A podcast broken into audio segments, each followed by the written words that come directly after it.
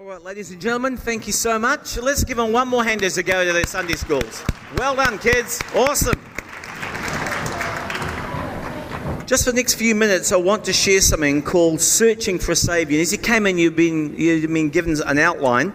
And I encourage you to t- pull out. Has, has everybody got an outline, or does somebody need an outline? Can I see hands if you need one? All good? You've all got one? Great. Today, even USA and News Report and Time Magazine talk about searching for Christmas. Time has one out, finding God on the internet, searching for Jesus online, the secrets of the Nativity. And what the media has figured out is that deep down, we are seekers. Big magazines like this don't put headlines on, on the cover unless people are going to buy it, unless these are questions of interest. Now, as people look around the world and they encounter various challenges in life, they see the collapse of materialism to fill their deepest needs. And so, really, they ask who can give me the answer to some of the deepest questions in life? Questions of origin, for example, like, and you often ask us when we're younger, where did I ever come from? And when I get there, the question of identity, who am I? The question of meaning, why am I here? The question of morality, how should I even live? That's the question that's asked. And then destiny, where am I actually going? Another type of question is if there is a God, does he even care about me? Does he know about me? And if there is a God, is there any possibility I could even know him? These questions are asked by millions of people. That's why Newsweek, Time Magazine, even Wall Street Journal have headlines like this. You can see that. Now, if you are a spiritual seeker here today, like the wise men, they sought, you have a lot in common with the wise men. They were seekers because they were searching after the truth. They were searching for a Savior that they'd read about. And they crossed all across that Middle Eastern desert. It's told to us it's approximately four to six months' journey from where they came from to get from where they were to Israel. Now, the wise men did three things that caused them to find God. Three. And today, if you do the exact same three things that these wise men did, because they wanted to find the truth, you will find the truth. First thing they did is they made a commitment to find and seek the truth. They wanted to find the truth. Do you? Do you want to find the truth? If you want to find God today, you've got to seek the truth.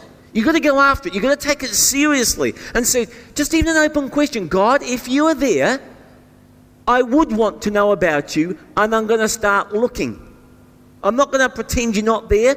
If you are there, I'm at least open to look. Now, there's a big difference between seekers on the one hand and speculators on the other hand. Speculators go, Well, I think God is like. They speculate. Or my idea of God is, dot, dot, dot, dot, fill in the gaps. Or I imagine, they speculate, I imagine God to be like X. Friend, just because you think something doesn't make it true.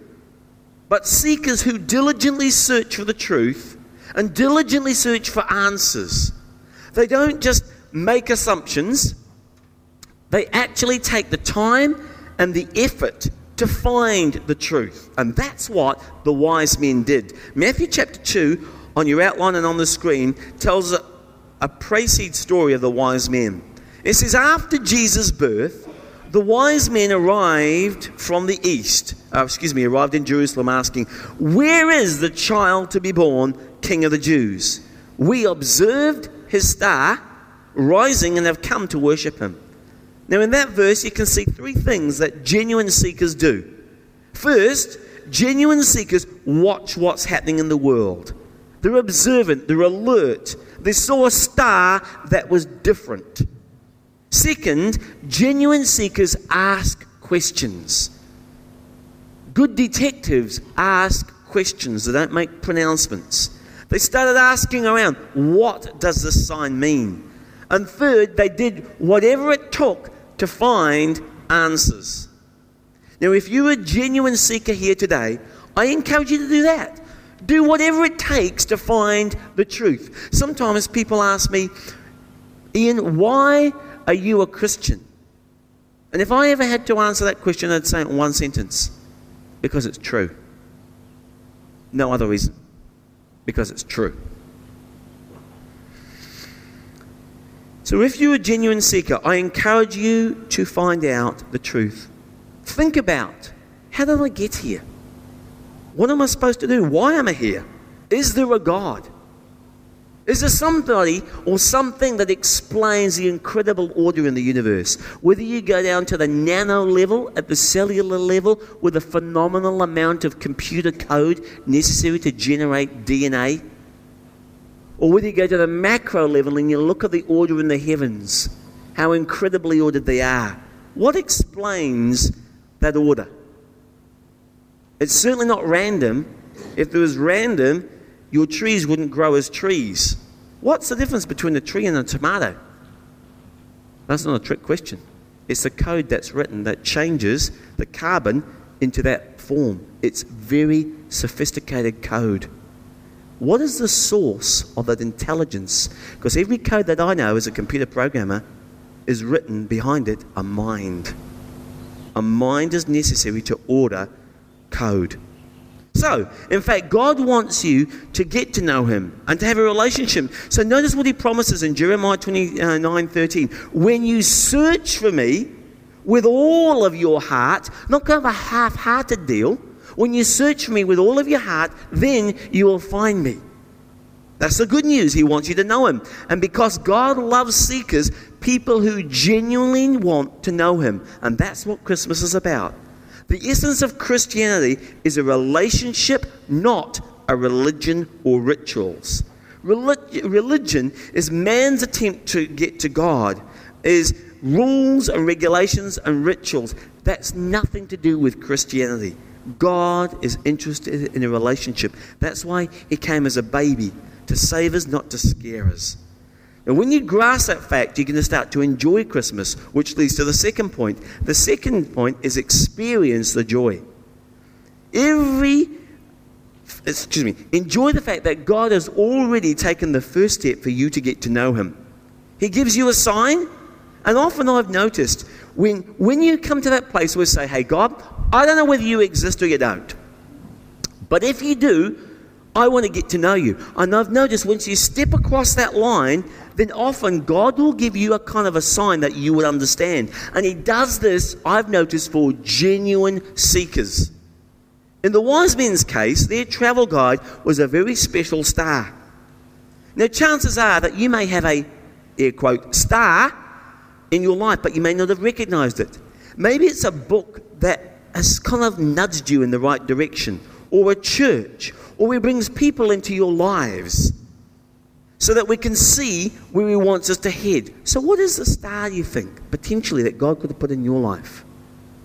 Now, there are three possible reactions when God starts to guide your life. Maybe you think God is talking to me and trying to guide me through the process, through a person, through this book. And when that comes, you can react in three different ways. You could react like King Herod did it was fear. What will this mean to my life if this is true? What will this actually mean? Herod reacted with fear. That was one possible reaction.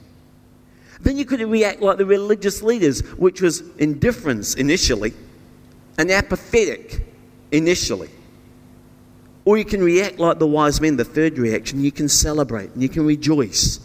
They rejoiced. They experienced the joy of being led by God. Notice this, Matthew 2.10. And when they saw the star, they rejoiced exceedingly.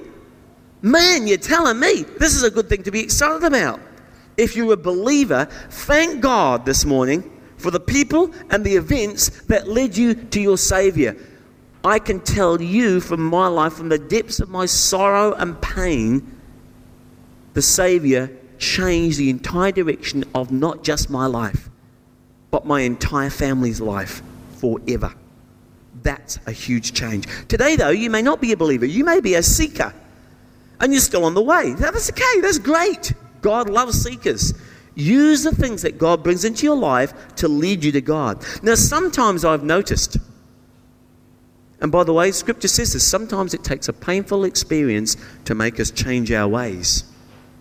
Was the case for me. Sometimes God can use pain to bring you to Him. Some of you this year have had a very tough year.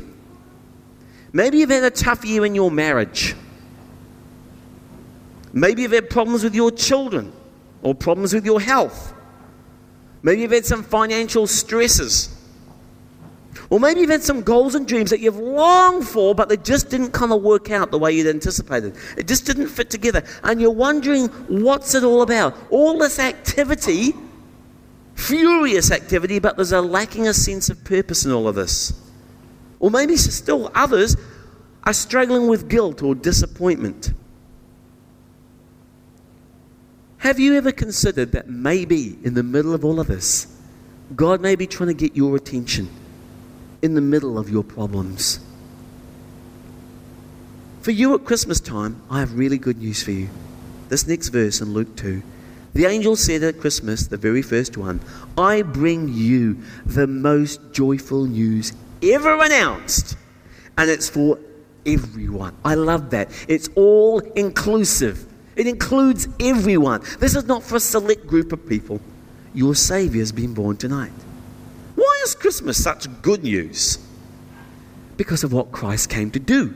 He came to be our Savior, He came to save us. What does that mean? It means three things God has a Christmas gift for you, it's Jesus Christ, His Son. You couldn't get any better Christmas present than that. And wrapped up in that Christmas gift are three wonderful things. He says, First, I want to give you forgiveness for everything you have ever done wrong in your past. Second, I want to give you a purpose and a power to live on today. So that's the past, that's the present, and in the future, I want to give you the security of knowing there's a home in heaven and for you when you die. This is not all there is. Thank God.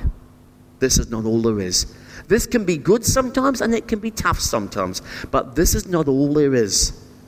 You're never going to have and get a better Christmas present than forgiveness from your past, help, and a purpose for your present and security for your future. That's called salvation, and that's good news. So you need to, one, seek the truth. Two, you need to experience the joy that brings and realize that God is a gift. John 10:10 10, 10 says this, I came to give you life and life more abundantly in all its fullness. Now, most people I've noticed don't live, they just exist. They don't live the life that God created them to. They, they, in, they don't enjoy life. Many people just endure life. And this Christmas, God invites you not only to seek the truth, and experience the joy, but thirdly, to recognize the gift. Recognize who that baby, by the way, here, and by the way, FYI, this is, this is a bit of a sidebar, but in Israel, these weren't typically made of wood. They were made of stone. And the reason why they were made not of wood, because if you had trees on your property, the Romans taxed you more. So all the Jews chopped their trees down. And so wood was in very scarce supply. Slight sidebar.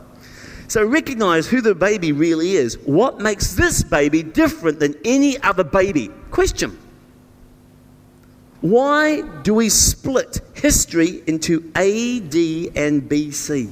Why is this one point today, 2018 years? Why is history split?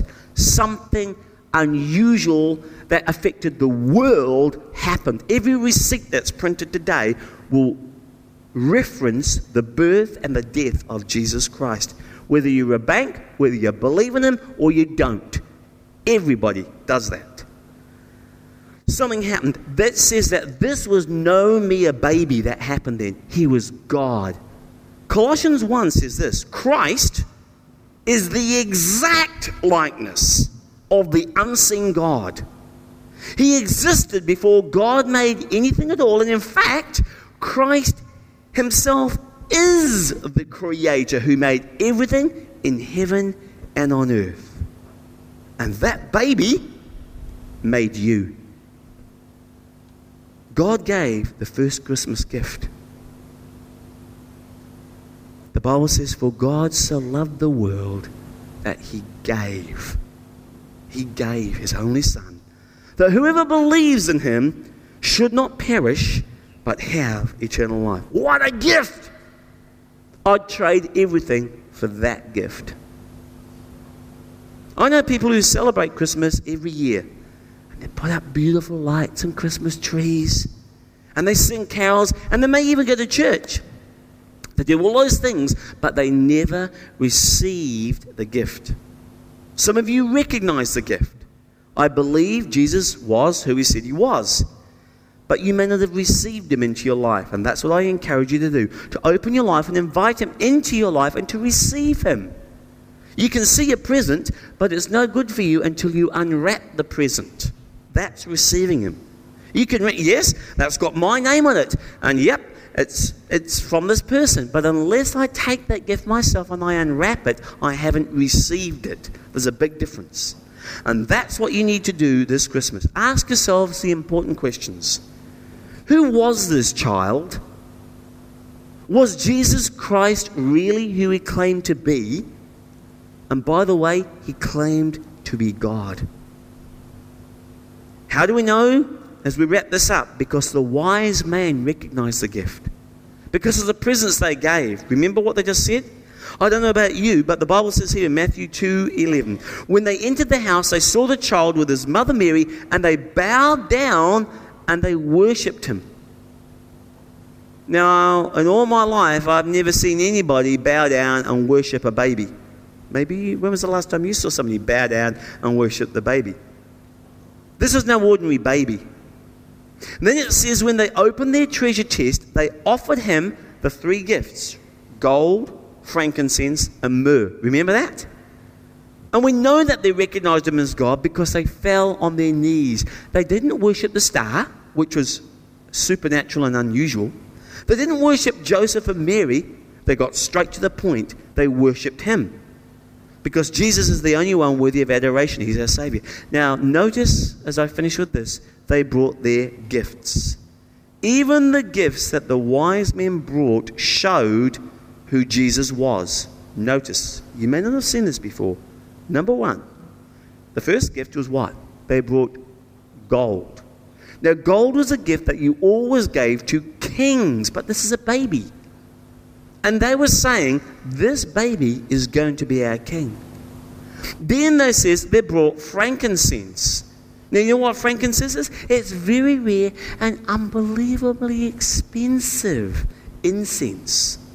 And it was used to worship God in the temple. It was used to burn. And by that, bringing that, they were saying, This is God, and He is worthy of our worship. Now, the last one was pretty weird. If you had a baby, you would not want people to bring this to your baby. You know why? Because it was myrrh. And you know what myrrh is? It's a very odd gift. Myrrh is a spice in the ancient world they gave to embalm dead bodies. Yeah. Gold, frankincense, makes sense, makes sense. But myrrh? To embalm dead bodies? Why in the world would you give a death spice to a baby? They were saying he is not only one our King, He's not only our Savior, but He's going to die for us. He's going to sacrifice His life for the world so that we can be saved, so that we can go to heaven. The baby, this baby, did not just come to live, the baby was destined to die. What is the spirit of Christmas? You might say the spirit of Christmas to you is giving and receiving.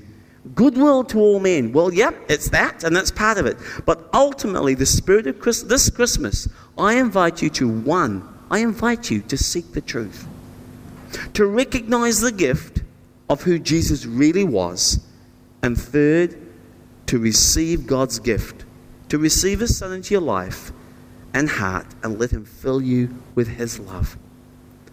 No man will ever love you like Jesus Christ. His love is consistent and stable and unfathomably deep. No woman will ever love, love you like Jesus Christ. He will never disappoint you. The wise men loved him, and you'll be wise men when you do too. So God made you to have a relationship with Him. And until that is in place, nothing else will ultimately satisfy. Or you may think this will, but when you get it, have you noticed the satisfaction only lasts for a little while? My point to you today is only He can fill that emptiness. The wise men came as seekers of Christ and they left as believers. They came one way and they left as another one. Their investigation turned into adoration, which resulted in personal transformation. It affected them. They were changed, friends. And in the end of the story of Matthew, it says that after they'd seen the Christ and given him the gifts, they went home another way. Now, I think there's a double meaning in that. That yes, they went home a different way geographically, but they went home changed people. Friends, you cannot encounter Jesus Christ, the living God and Savior, and experience His unconditional love. You cannot love God, you, you cannot make God love you any more than He does. Did you hear that?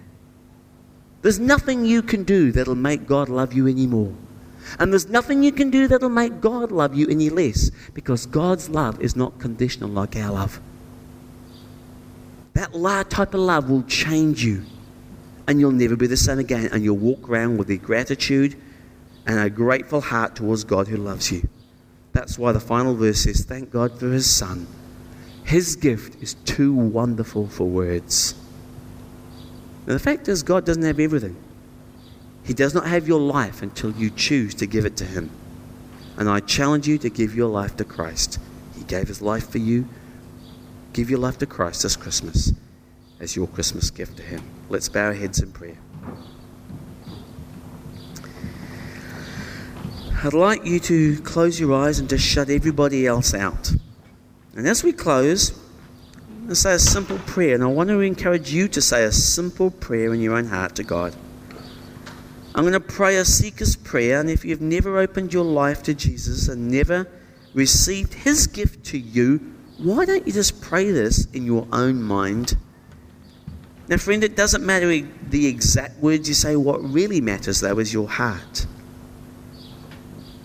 I invite you to say, Dear God, thank you for bringing me here today. And deep down, I've known there was something missing in my life. I just didn't know it was you. Thank you for seeking me even while I ignored you and pushed you aside. Today I recognize the gift that you sent at Christmas that Jesus Christ, you are God. Today I want to accept you into my life. I want to accept your forgiveness that you offer for all the things that I've done wrong in the past. I want to accept the gift of help to me in this present time. I want to accept your gift of eternal life for the future, and I want to follow you all the days of my life. Would you help me and lead me and guide me? I pray this in the matchless name of Jesus Christ. And everybody said, Amen. Friends, today some of you have possibly never even heard that before. And if that's you, I just encourage you in a short moment as the offering buckets go by. We don't